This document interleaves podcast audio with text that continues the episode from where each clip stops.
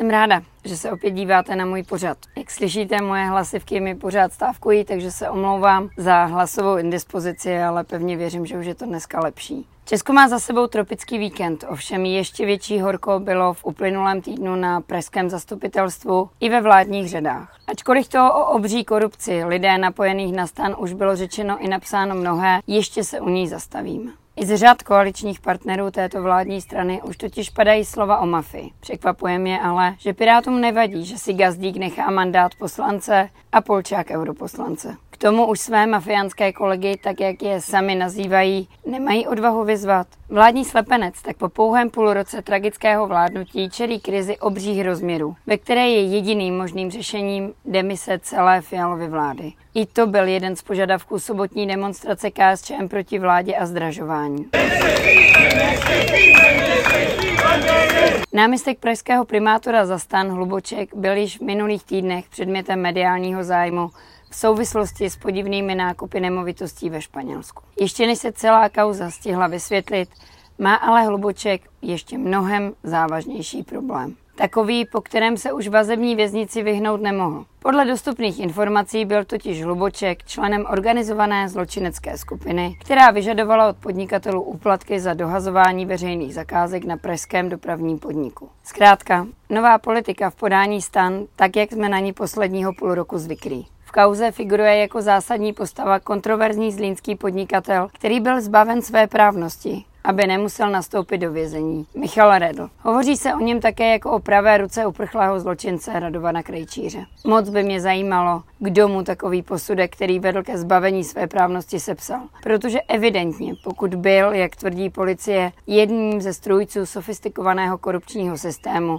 tak mám o jeho nesvéprávnosti pochybnosti. Právě vazby na tohoto člověka se staly osudnými také pro Petra Gazdíka. Petr Gazdík pak měl s hlavou skupiny Radlem komunikovat prostřednictvím zašifrovaného telefonu. A oba pánové spolu také podle policie vyrazili v roce 2016 na společnou dovolenou v Alpách. Jaká romantika. Je zajímavé, jak důležitou personou byl tento nesvéprávný člověk pro špičky starostů a nezávislých. Například europoslanec Stanislav Polčák, ano, přesně ten, který chtěl inkasovat po obcích v souvislosti s Vrběticemi 8 milionů korun s ním například komunikoval dokonce o dosazování person do různých funkcí. Mimochodem, Hluboček se minulý týden ještě v den začení stihl zbavit části svého majetku. Svou vilu v Lisolajích daroval svému partnerovi, lisolajskému zastupiteli Jiřímu Karvánkovi. Zvláštní chování na to, jak si je Hluboček le svých vlastních slov jistý svou nevinou. Zastavme se ale ještě u samotného předsedy hnutí stan Víta Rakušana. Ministra vnitra do jehož gestce spadá činnost policie. Lze skutečně věřit tomu, že o konání policie v kauze Redla Hlubočka během sepisování 88 stránkového spisu nic nevěděl? Nebo Rakušan pouze kryl své spolustraníky a doufal, že se celá záležitost bude držet pod pokličkou co nejdéle, aby to nepoškodilo jeho hnutí v blížících se parlamentních volbách? Právě Hluboček měl být trojkou stanu na pražské kandidáce a přímo z hnutí stance nyní ozývají hlasy, které naznačují, že Rakušan byl na nestandardní praktiky Hlubočka upozorňován, ale rozhodl se celou věc prostě neřešit. Rakušena měla na Hlubočka upozorňovat ze stan zvolená pražská radní Hanna Marvanová. Té se ale od Rakušena dostalo odpovědi, že jako předseda hnutí nemá sílu celou situaci řešit a že nemůže řešit problémy pražské buňky. Dle Marvanové ovšem Rakušen naznačil, že o existujících problémech kolem Hlubočka věděl. Dostáváme se tedy do situace, kdy první místo předseda vlády čelí závažnému obvinění že věděl o korupčním jednání členů uvnitř svého hnutí a celou situaci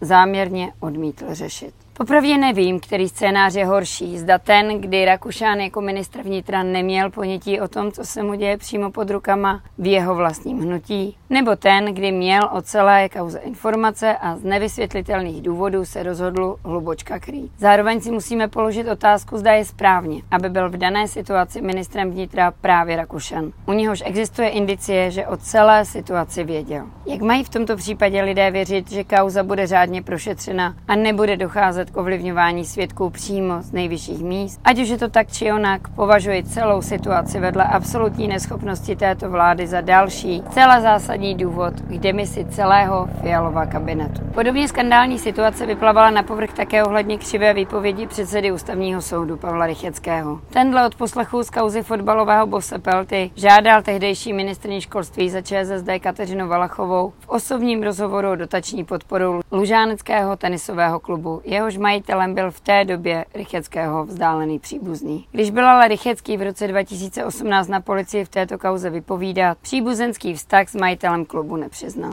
Odhledněme od toho, že se předseda ústavního soudu jakožto veřejný činitel snažil ovlivňovat skrze své styky přerozdělování veřejných financí, což by normálně bylo samo o sobě střetem zájmu a obřím skandálem. Že ale následně člověk s touto funkcí při výslechu záměrně zamlčuje klíčové okolnosti, to už je úplný absurdistán. A je na místě se ptát, zda usvědčený lhář má být předsedou ústavního soudu České republiky.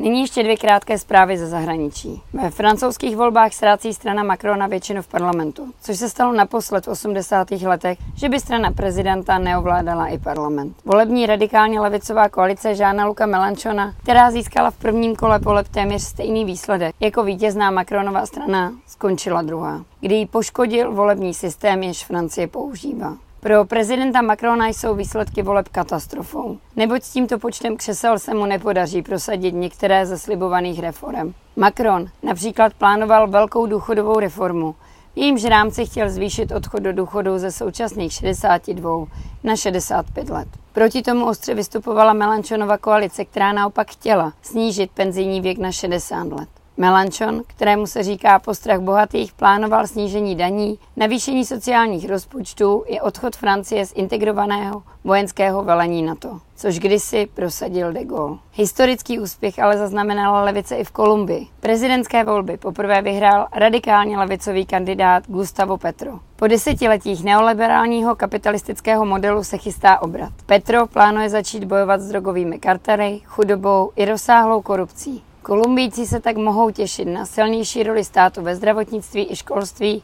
a posílení ekologických témat. Petra je tak dalším úspěšným kandidátem jen v posledním roce. Vyhráli totiž v Latinské Americe, v Chile, Peru i Hondurasu zastoupenci levice.